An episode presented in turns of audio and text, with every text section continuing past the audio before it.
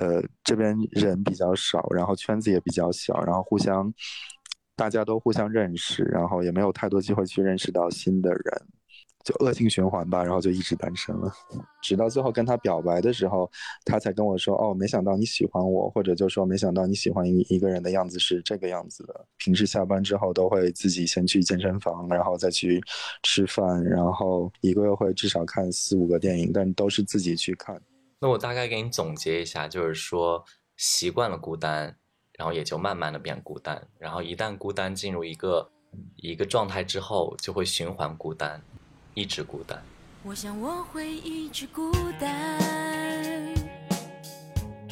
这一辈子都这么孤单。我想我会一直孤单，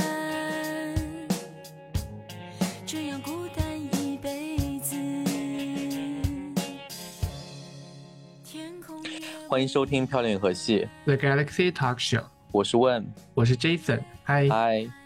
漂流银河系是一档每周更新的日常休闲类播客，闲话家常、快意江湖是我们的聊天准则。希望当听到 Jason 和问聊天的同时，可以帮你舒压解乏，或者带给你灵感和启发。大家如果喜欢我们的话，记得要点赞、评论、加关注哦。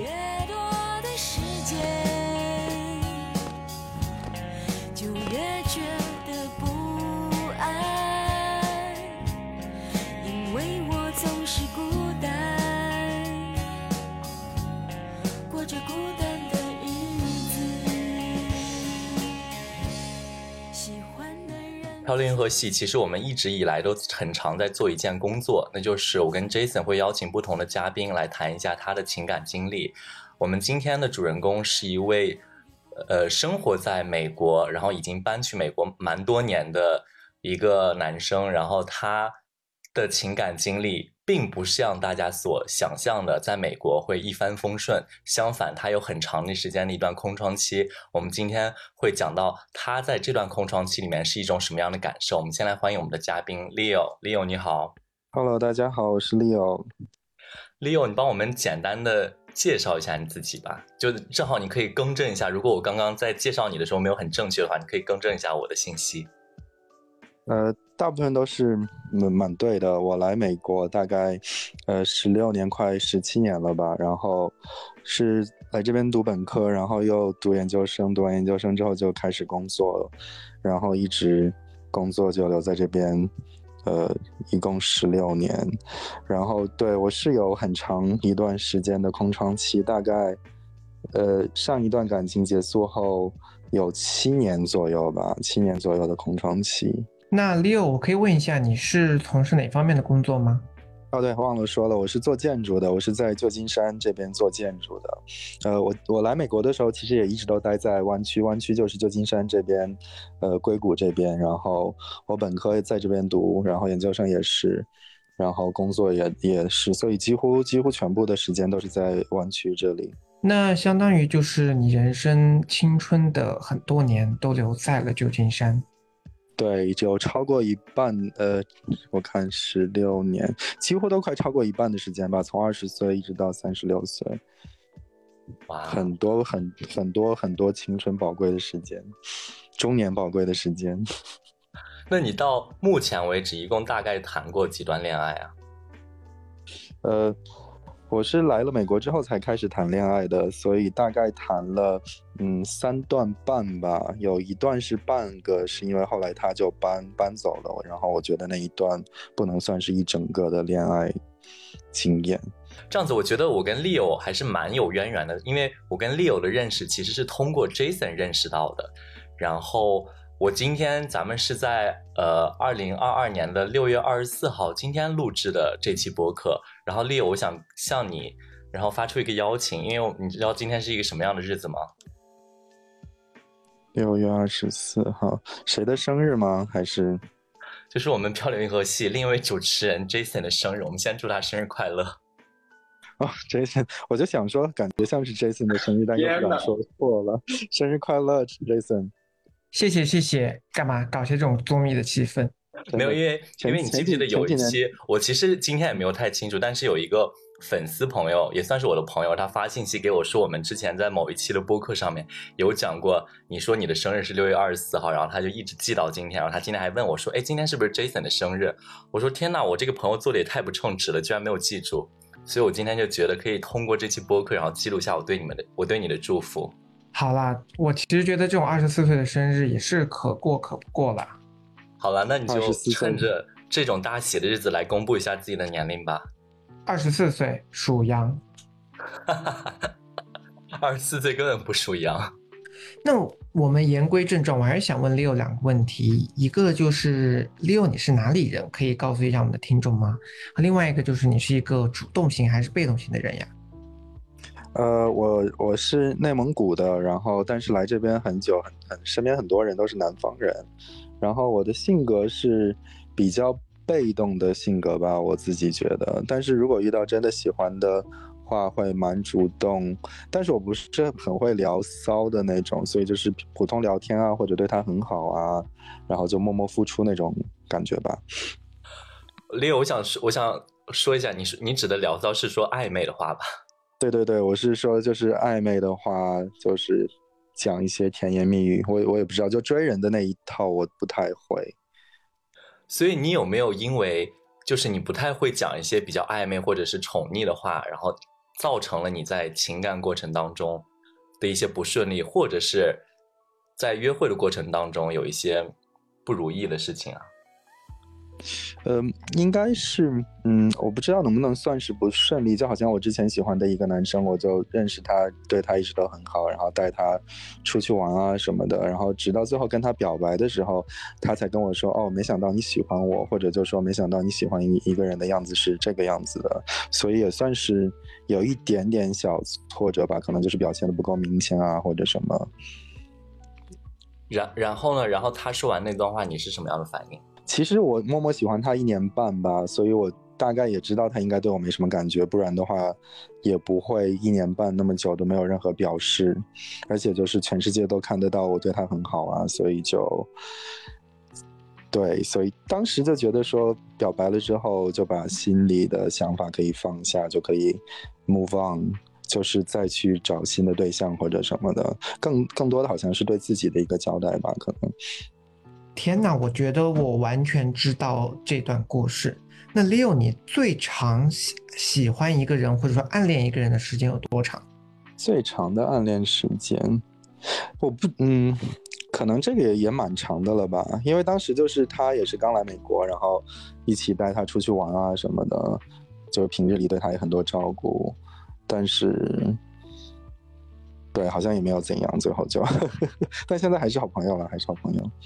哎，那我八卦一下，这个人我认识吗？呃，你认识啊，Jason 也认识啊。啊！天哪，那咱们录制结束之后发信发照片给我看一下，是哪个朋友？你你认识啊？可能当时你我们还一起出去玩喝酒啊什么的，去西雅图。哦，我可能当时没有，我这个人比较注意神经大条，没有观察出来。自己太忙了。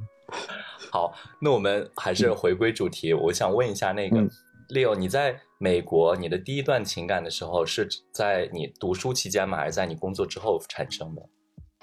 呃，第一段是在读书期间。其实我刚来美国的前两年，呃，没有很多朋友，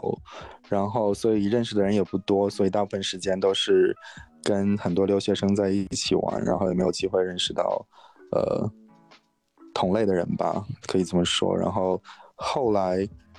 大概大三的时候认识了一群朋友，然后就跟他们相处的还不错，就跟其中的一个人开始 dating，然后就在一起。所以大概是二十三岁的时候吧，第一段感情。那个那一段算是你的初恋吗？呃，不算初恋，初恋的话，我一直觉得是我高中喜欢上我高中最好的朋友算是初恋。哦，那我想问一下，就是你在呃美国之后，然后遇到你喜欢的那个人，跟他在一起之后，那个大概时长是多长时间？然后为什么结束？呃，当时是第一段感情嘛，我跟他在一起，呃，分分合合大概可能有八九个月，就是我们在一起三个月，然后后来又分手，然后分手了三个月之后，我又很努力的把他追了回来，追了回来之后，又发现其实性格方面有很多不合，但是当时是因为第一段感情就有很多那种美好的遐想，就觉得应该怎么样，应该怎么样，结果事实不是那个样子，又有一些失望。然后追回来之后，又发现就自己也意识到，就之前自己太多那些遐想都是不对的，然后跟他的性格又不太合，后来就分手了。大概在一起对八九个月吧。那纠葛了这九个月，你在过程当中没有遇到其他人，或者说和有别人聊天，去看看有没有可能性吗？嗯，我觉得说实话的话，就是在这边的华人，我我我比较喜欢华人嘛，然后在这边的华人其实没有那么多，虽然也有很多，但跟国内相比的话，可能就少得可怜吧，然后比例又少少很多，然后我又属于就是常常会出去玩的那种，所以身边的朋友其实还蛮多的，所以认识的人也挺多的，但是。反而好像认识人多了之后，也没有太多恋爱的机会，因为我总觉得就是总体来说，是因为这边的人数华人数量太少了，然后认识的机会也不是很多，因为现在好像很多聊天软件啊什么的，很多骗子那类的感觉，就是也也真的聊不到什么人，然后出去玩的话，嗯，比较容易认识到人，但是。因为 COVID 的原因，也也很久就是没有新人进来，所以我就觉得其实其实，在认识人这一方面还蛮尴尬的，大家都认识不到新的新的人。这个其实我还是很有同感的。我觉得国外和国内相比，认识人的路径和过程还是有很大的区别。很多时候在国外，你认识个人可能不会通过小软件这样子的方式，可能还会有其他的一些方式。就是除了小软件的话，就是你可以去酒吧，然后去酒吧的话，也许会遇遇到一些人。更多的呃是通过朋友的朋友，就是朋友介绍啊，或者大家一起去哪里玩的时候，先去谁家去喝个酒之类的。就是有有些人组织一些什么活动啊之类的，就是可以认识到一些人。哎，其实 Leo，我跟你讲，我觉得你刚刚避掉了一个很重要的信息。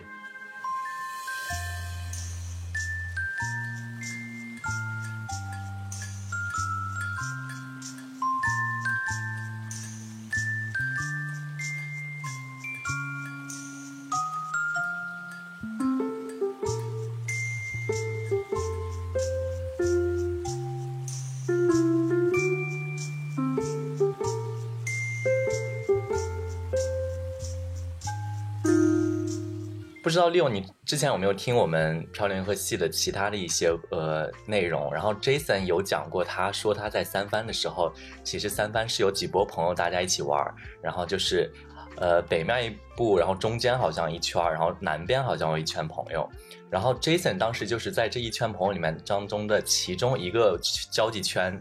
然后你应该算是跟 Jason 的一个那个圈子是融在一起的一个交际圈。然后其实很多新搬到三番，或者是刚来到美国，然后来三番玩的话，其实我觉得他们自然而然的就会认识一些当时的地头蛇。我我这个地头蛇是加引号的。我觉得其实以你和 Jason 这个地方为代表的话，你们算是那个圈子里边就大家会都互相认识的。然后就是其实会来交朋友的话，可能就是要切入一个一个一个圈子，然后就是慢慢会认识很多朋友。哇，这个就一定要重点说一下，Leo 的影响力真的非常夸张。我们都是靠 Leo 在湾区生活，不如趁这个机会，Leo 你来介绍一下在湾区通讯录的现状吧。哈哈，就是。嗯，我觉得说，呃，旧金山就像 Jason 说的，这边其实是有几个圈子。南湾就是硅谷那边有一大圈，因为从硅谷开到旧金山可能也要四十分钟吧，而且那边的居住环境就比较。工作下班，然后没有太多的夜生活，所以很多夜生活的话都是在旧金山这边发生的。然后，但是他们要过来的话要开车一个小时，所以就已经打消了很多人的积极性。然后中间呢，还有一个就是半岛的那边，半岛的人也也是相当相对来说比较慵懒，他们可能打更多就是桌游或者棋牌游戏，有的时候会聚聚很多人，就是玩玩狼人杀或者什么的。然后以我为代表的，以我为代表，可能就是在旧金山这一圈，就更多愿意出去去听一些音乐会啊、电影音乐会，或者去去一些酒吧、喝酒啊什么的，就是可能是夜生活相对来说比较丰富的那一群。然后像我们刚才说的，的确是会有一些新的人进来，但是，呃，就是你也需要通过一些小软件，或者需要通过有朋友来介绍才可以被介绍过来。然后也要看大家的性格嘛，就可能有一些比较内向的，就比较难融入到我们这一圈里来。OK，Leo，那其实我听下来就是感觉，呃，你们你们所在的那个区域，其实就是会很多人来玩的时候，你们大家就会有很多机会线下认识新的朋友，不管是全美或者是全北美地区，甚至于从国内来美国来玩的一些朋友都会认识，或者是新的一些留学生啊，然后来工作的朋友。那这么多的机遇之下，你就一直都没有遇到，或者是。呃，有一些机会使你想要和某些人谈恋爱，或者是别人有没有对你散发一些，比如说喜欢的信号啊之类的？其实听你这么说的话，好像就是有很多机会认识到很多的人，应该蛮多机会谈恋爱的吧？但可能就是，呃，我这边自身的缘分比较坎坷一点。然后，比如说我有遇到纽约来玩的朋友，然后互相也感觉不错，但是。她当时有她的男朋友，所以这个也不行。然后有一些就是国内来的朋友，就是来出个差。然后比如说，呃，当时遇到一些台湾来的朋友，他们可能是来出差或者来玩一下，但是当时感感感觉不错，可以出去 date 一下下。但是他很快就又回去了，所以。就是在，就是因为我待待在这边太久嘛，然后后来越来越认识的新人都比较年轻，然后那我这边在谈恋爱的时候，我就会有一些呃顾虑，就会说哦，他是不是呃年纪太小，像小朋友一样，就好像 Jason 就比我小那么多，然后。呃，就或者说他是不是刚过来，所以就更想要就是去玩，去想要多认识一些这个花花世界啊什么的，也没有想要那么快的去稳定下来。所以其实我这边我自身的顾虑也蛮多的，也造成了我比较长时间单身的一个状态。我觉得，那这么听来，其实感觉是你遇到的很多都是一些过客，然后。就算是有遇到有遇到比较心仪的或者喜欢的，但是对方可能比较呃跟你年龄有一定的差距，然后你会认为自身会有一个退堂鼓的行为，然后其其余的一些朋友可能就是不管是刚来玩啊，或者是刚刚接触这个这个圈子或者这个这个这个社会吧。然后他们心并没有定下来，所以就是从你这边角度来讲，你的单身的原因其实是蛮多方造成的，对不对啊？对对对，可能就是我自己的顾虑也蛮多的，就好像我之前喜欢一个，呃，九三年的小朋友吧，那他这样的话比我小八岁，那我之前约会的对象都可能跟我同岁啊，或者就是比我就是。小个两三岁那种，就一下子遇到八岁的时候，我自己其实会有一些顾虑。但是，我当时就比如说常常带他出来玩，他也会跟我们一起，就是我每次就是就随叫随到的那种吧。但是我又比较慢慢，我想要去慢慢的去观察，说这个人合不合适。可能当时自己的心态就是太着急的想要有一段很稳定的感情，所以就会呃顾虑颇多，不会说一开始就说哦那。呃，约会试试看，然后如果不行的话，那就算了。当时就处于有一种奇怪的思维，就觉得说年纪有点大的时候就不应该浪费时间在这些 dating，就太太太多的 dating，然后又有可能没有结果的约会上面。但现在看来，就觉得说当时好像有一点就是想想顾虑太多了吧。那既然你谈到这个顾虑方面，我其实特别想问的问题，也跟你就是长期之前长期单身的这个原因还是有一定的问呃有一定的关联。我想问的其实是你在这么长时间，然后也看到周围的朋友，然后大家可能交往新的对象，然后分分合合在一起，蛮有的蛮多年，有的可能就是露水情缘一带而过。你当时。单身的时候，你看到他们，或者是你自己的内心是一种什么样的感受？嗯，当时的感受多多少少有一些羡慕吧，因为我身边其实很多批人，然后有一些年纪跟我差不多的，他们都已经结婚生子，然后也是过得很稳定的生活，然后跟我同岁的也都。就是在湾区这边，其实他谈恋爱就是很容易就稳定下来了，因为像我刚才说的，其实新人没有那么多，所以你选择的机会相对就少一点，所以大家都还蛮稳定的。要不然就是，嗯，我觉得有兴趣的可能已经不是单身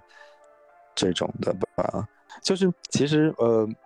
说要说我内心的世界的话，可能要从我星座来说，我我其实是天蝎座的，所以就是本身是以一个。呃，算是一个内向和孤僻的星座吧，所以就是很多时候单身久了之后，都已经其实更多的习惯了那种一个人的相处模式，就好像我。对我对我来说，其实一个人吃饭就是一个很平常的事情，因为我平时下班之后都会自己先去健身房，然后再去吃饭，然后，呃，很多时候我我我的公司在呃市中心那边嘛，然后市中心那边有电影院，有的时候我就常常去，呃呃下班之后自己一个人去看电影，因为那边有会员卡，所以有的时候一个月会至少看四五个电影，但都是自己去看，但是我的心态就觉得还好，因为就。嗯，偶尔会觉得孤单，但是大部分的时候就是那种一个就已经接受说是一个单身的状况吧，就可能说已经习惯了，所以就没没有觉得好或者不好的一个感觉。那我大概给你总结一下，就是说习惯了孤单，然后也就慢慢的变孤单，然后一旦孤单进入一个一个状态之后，就会循环孤单，一直孤单。天哪，好想哭啊！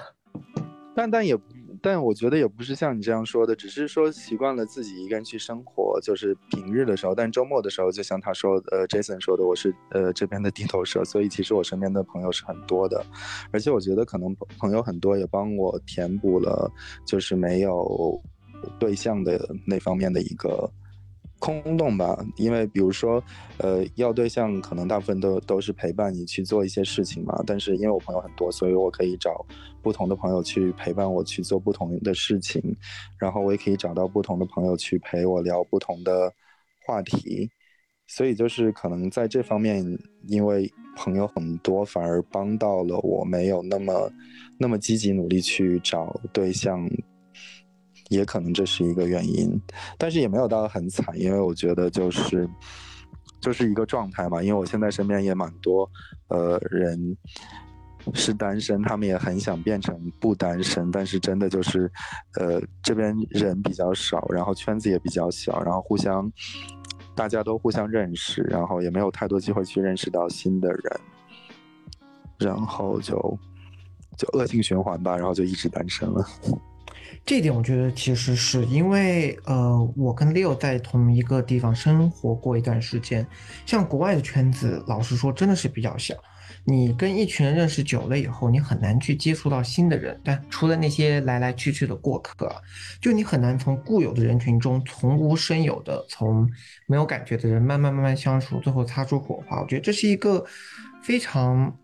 难的一件事情。那同时呢，国外其实有另外一群，刚刚六也有提到过，就是他们可能很快的，呃，在一起，然后稳定了以后，七八年后就走向了结婚的这条道路。而这样子的感情，其实对于国内的很多人来说，就是一个很不一样的情感。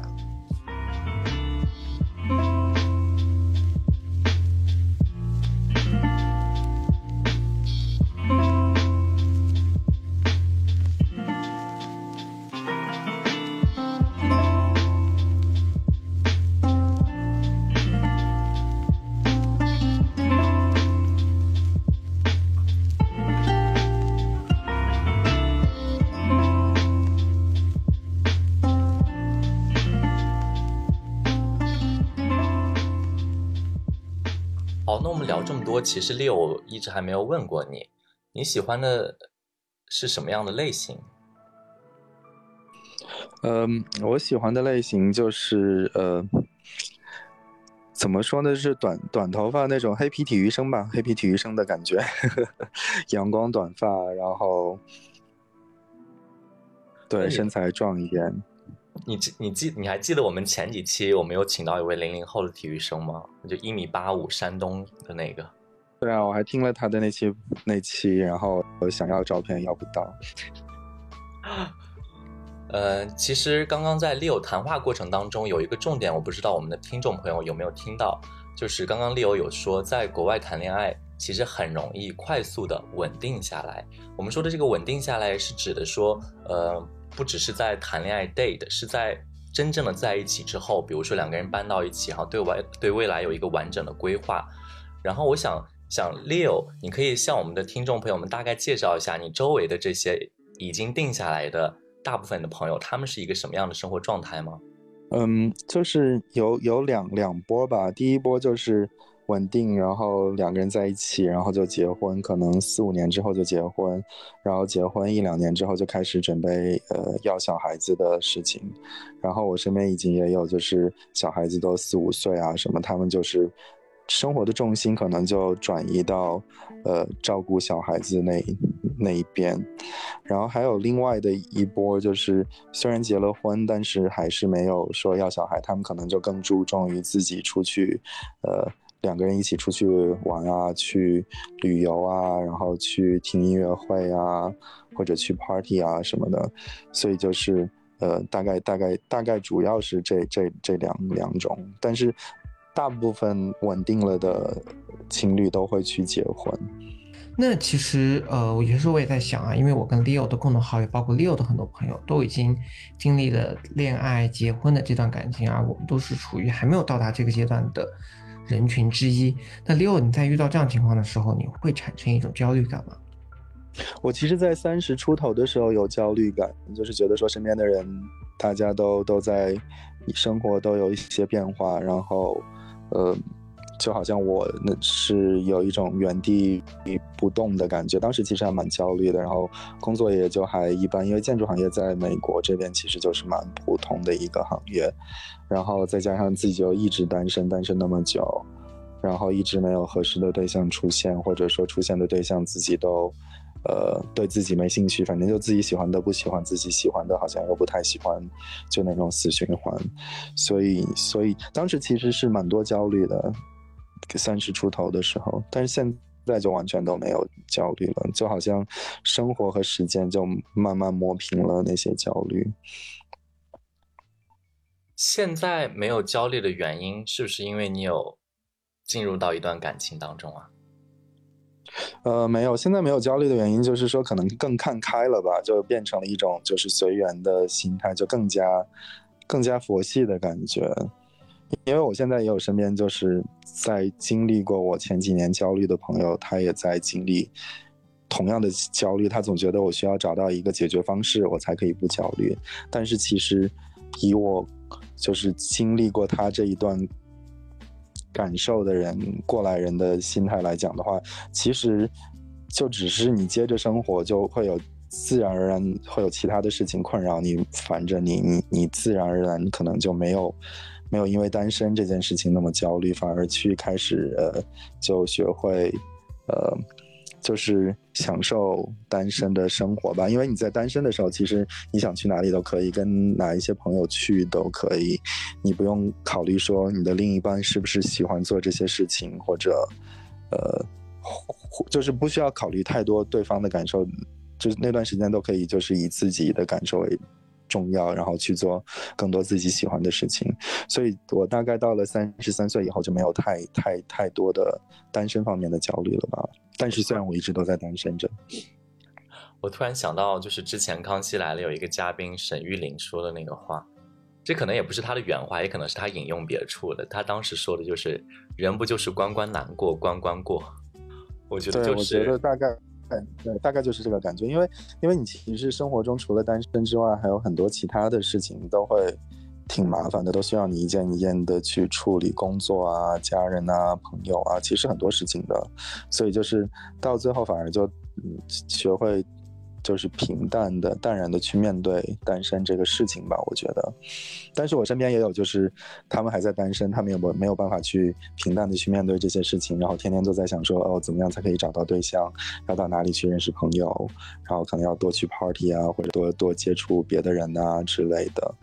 Leo，那我想问你一下，就是当你单身了这么长时间之后，然后是如何找到你的当时的那一任的对象？因为我其实我仔细回想一下，我虽然单身七年吧，但是中间就是我其实一直都会有一些喜欢的对象，所以可能这个也帮助到我，就是转移到我的注意力，就可能有喜欢一个人一年，喜欢一个人一年半，都是那种默默喜欢，或者就是可能跟。网友聊天，就是也不算是网友吧，就可能是我在我回国的时候遇到的朋友，然后觉得互相都不错，然后就一直聊天。但是也是因为距离的关系，所以就不了了之。然后再加上我就是做建筑的话，要考建筑师执照的考试，所以考试也占了我很大时间，所以就消耗了我很多注意力。然后跟我这个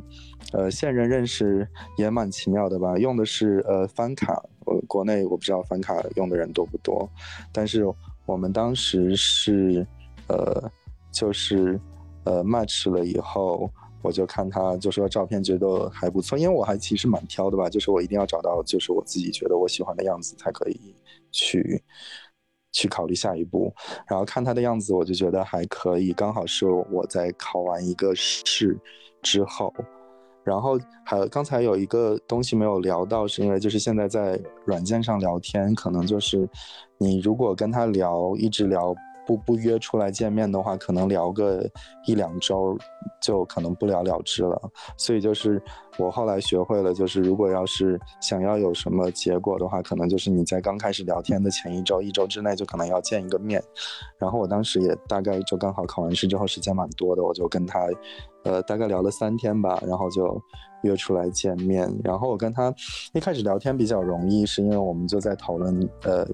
看的一个电视连续剧，是 Apple TV 上面的一个叫 Ted Lasso，是讲踢足球，就是一个足球教练的一个，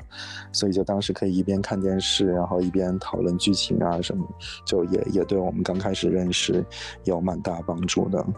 那你的这个现任，他大概跟你从事的行业是有关系关联的吗？呃，他跟我的行业是完全没有关系的，但是他在我我之前的学校，我我我我是那个 Berkeley 研究生毕业的，然后他现在在 Berkeley 的研呃实验室做呃 postdoc，就是博士后，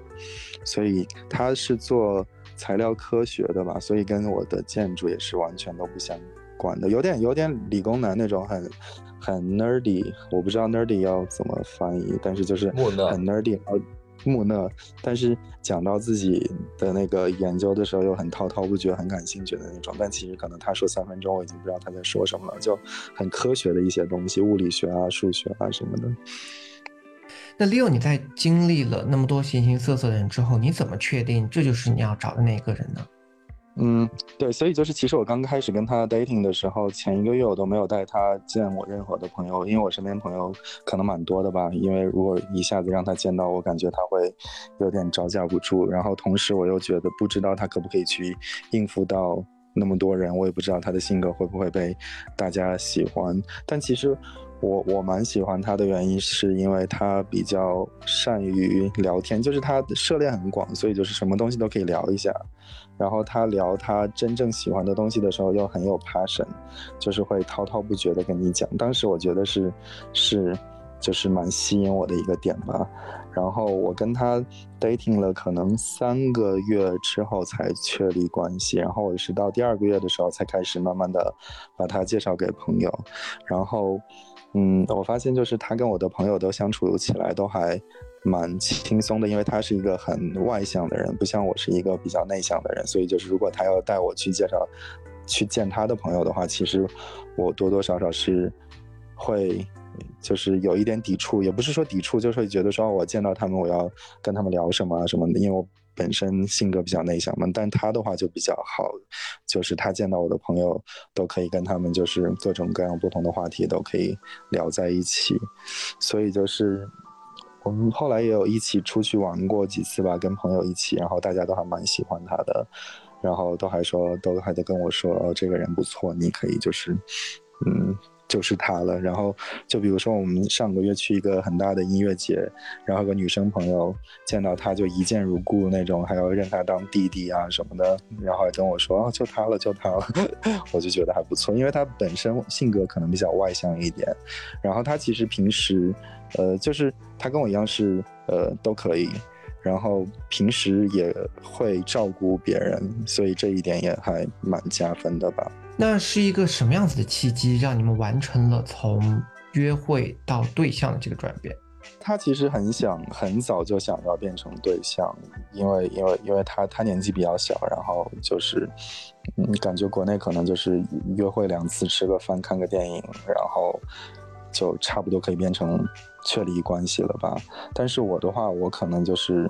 会想要一直观察，确定，因为我觉得很多时候你刚开始认识一个人的时候，你有可能是为了他会伪装一些自己的，呃，就是不好的方面吧，就是你总想把好的方面表现给他，但是时间长了的话，如果你是在伪装的话，他就会显露出来。但是他的话，就可能就是认识了三个月，快四个月了，他还是就是。呃，一如既往的吧，呃，对我也挺好的，然后跟大家也都还是蛮，就是很 easy going，很容易相处，然后没有说，就好像有一点，就比如说我们去朋友家去吃饭，然后可能二十个人吃饭，然后吃完饭之后，他会主动跑过去帮忙洗个碗啊什么的，就这些小细节我注意到，就还蛮蛮欣赏的吧，所以就可能越来越喜欢。那刚刚说就是，其实，在呃两个人谈恋爱的过程当中，初期的时候可能会有一些伪装。我想问一下，就是你觉得他对你是特别坦然，但是你对他有没有，比如说，就像你刚刚说的，就是呃藏起来一些自己的缺点，或者是伪装一些什么东西？我我我没有伪装，是因为我觉得我这个年纪已经就是就是懒得去伪装了，因为我觉得。我不不需要去怎么说呢？就是我当然是需要去做一些事情，让他觉得我很不错，但是我没有去说做一些就是我不太想要去做的事情，去去去讨好他那种感觉。但是他刚开始的时候就可能会就经常呃帮忙呃。打扫啊，然后弄一些东西啊，party 完了之后帮忙收拾啊什么的。因为我就想说，这个很有可能就是刚开始的时候你想要 impress 对方，然后去做的一些事。但后来一直到后来，一直到现在，他都还蛮积极的做这些事的。我就跟他开玩笑说，他的人设现在已经没办法去改了，如果改的话会被大家骂的。这么样听起来，其实我觉得你们两个的相处模式是非常非常舒服的。然后你们的朋友之间也互相都特别喜欢他，然后他的朋友也都接特别接受你，感觉是一个很完美的一个一个恋爱的体验。那你到现在为止，你们有没有拌过嘴啊、生过气啊、吵过架呀，甚至互薅头发之类的？呃，没有到互薅头发，但其实我们吵架还蛮多的，也不算吵架吧，就是沟通。因为我觉得跟他的好处就是。我们很多时候有有有想法都会说出来，或者就是，呃，他是巨蟹座的，所以就是水象星座可能就是比较容易了解对方的状态。就比如说他不高兴的时候，或者呃他有脾气，或者我不高兴的时候，其实对方都是感受得到的。但是这个是这个情况下，我们就会呃把问题拿出来去讨论，然后。嗯，他是比一个比较没有安全感的人，然后，所以我就尝试多给他一些安全感。但是我本身就是，我我不知道为什么，我我我年轻的时候也是一个很没有安全感的人，担心这个担心那个，又爱吃醋又什么的。但到现在反而我对感情就在一起了之后，也还是蛮坦然的吧。所以。但是跟他沟通是很多的，就是我们有什么事情都会拿出来讨论很久。就是如果说讨论不出结果，或者不嗯吵架的话，可能不算是大的吵架，但就更多像是呃 communication 吧，更多是这种感觉的。所以所以很多问题就是感觉很多情侣在一起。很多话都不会说出来，就是会默默的积压或者怎么样，然后最最后到到有某一天爆发。但我跟他的好处就是说，我们可能都就是一有什么事就立刻拿出来说，就不会有这种积累爆发的一个状态。其实，在刚刚 Leo 讲了这一大段话的时候，我觉得我觉得你的这个经历可以给我，甚至是我们的很多听众朋友们一些启发。我可以给大家稍微总结一下，我刚刚也做了一些笔记，我觉得我我一直在抱着学习的态度啊。第一件事就是，其实其实其实我不知道 Jason 有没有注意到，我觉得就是呃，在 Leo 的这个感情观当中，可能前几段的时候，他现在学到的一点，就是在谈恋爱的初期，要先偷偷的谈恋爱。我说的偷偷的不是那种贬义词啊，就是不要让大家大张旗鼓，因为那个时候还处在一个感情不稳定的阶段，你还在慢慢与这个人接触，可能你很想很激动的分享一些，比如说你今天遇到的哪个人给你的朋友，但是你知道很多事情一旦说出来之后就不是很准确了，所以就是在初期的时候，大家可能就是先把那自己的感受尽量压抑藏在心里边，然后和那个人相处到一定程度的时候。再比如说，介绍给大家，跟大家介绍的时候，其实你的底气也会很足。比如说，我们已经相处了一个月，我们相处了三个月，到目前为止，然后感情都很好。我们今天之所以想把他介绍给大家，就是希望让他成为大家的好朋友，我们之后可以一起玩，然后也得到周围朋友的祝福嘛。我觉得这一点，我觉得是非常，呃，对我来说是启发很大的，然后也可能会适用在我们很多听众朋友的身上。对，反正我就觉得不要着急的去 jump into 一个。感情还蛮重要的，因为你需要多了解彼此，因为很多很多人的就是两个人的想法都不太一样，你要去去多多了解对方的想法。有的时候刚开始前两天你可能只是看到表面的东西，但是两三个月你可能会看到更多的东西吧。我觉得通过跟 Leo 刚刚我们的整段聊天，其实听起来是一个前面的路程很艰难，就是因为很长时间可能没有交到。交到对象，但是我我我其实不应该用艰难来形容，因为毕竟找不着到对象，也也不至于对你的生活有任何打击，只不过是自己的情感那一块可能没有被填得很充实。但是幸运的是，Leo 现在有碰到一个他自己非常喜欢的，然后也跟他很对位，然后甚至于我觉得你们你们的这场恋情，然后也可以记录在我们的飘零和系的播客里边，然后。等你呃，当你们相处到感情相处到一定阶段的时候，你可以翻回来再听这段内容，你会觉得哦，自己当初很小心、很喜欢他的任何行为都被记录在这里，会很会有一个很开心的回忆。其实我们也正好想通过这期播客向我们的听众朋友们表达一个观点，就是如果你在处于一个感情还没有得到呃被满足的阶段，其实不要着急，很多时候很多事情会自然而然的就出现在你面前。然后就像 Leo 一样，他遇到的这个这个对象也是不期而遇，然后只不过是慢慢的有一些缘分，然后把那些缘分积少成多，就汇聚成了今天的一个很幸福的一个情感故事。我们在这边，首先我真的非常恭喜 Leo，因为我刚刚其实一直都，呃，在 Jason 跟我说这期嘉宾是你之前，我都不知道你有谈谈恋爱，所以我非常开心，你可以交到一个自己喜欢的朋友，然后。然后也预祝，就因为现在也是巨蟹月嘛，然后祝你的那个对象，然后就是生日快乐。虽然我也不知道这是哪一天，但是祝他生日快乐。感觉感觉水象星座的人都蛮细腻的，对，都还蛮细腻的。对，其实像呃，我认识六那么久，然后也比较清楚他是。地头蛇这样子一个概念，其实相对于我们来说，Leo 经历过更多形形色色这个圈子里面不同类型的人。那我们其实也是希望通过今天的故事，带大家去浅浅的感受一下，在国外的圈子内的人，大家的生活方式是一个什么样子，大家的情感状态是一个什么样子。那其实亲身感触下来的话，在国外其实找到对象的难的程度，其实会。高于国内，但是在同比下来的话呢，在国外你找到的对象能够稳定下来，能有个长远的计划，这样子的一个状态的成功率吧，其实也会比国内的高很多。那今天的故事呢，是非常感谢 Leo 能够参加我们的电台，来愿意分享一些他的一些人生经历。我们也希望能够从 Leo 的这个人生经历，给大家一些未来的事件的一些启发。好，那我们非常感谢这期我们可以请到 Leo 来参加我们的播客录制。那我们下期再见。拜拜，拜拜，谢谢，拜拜。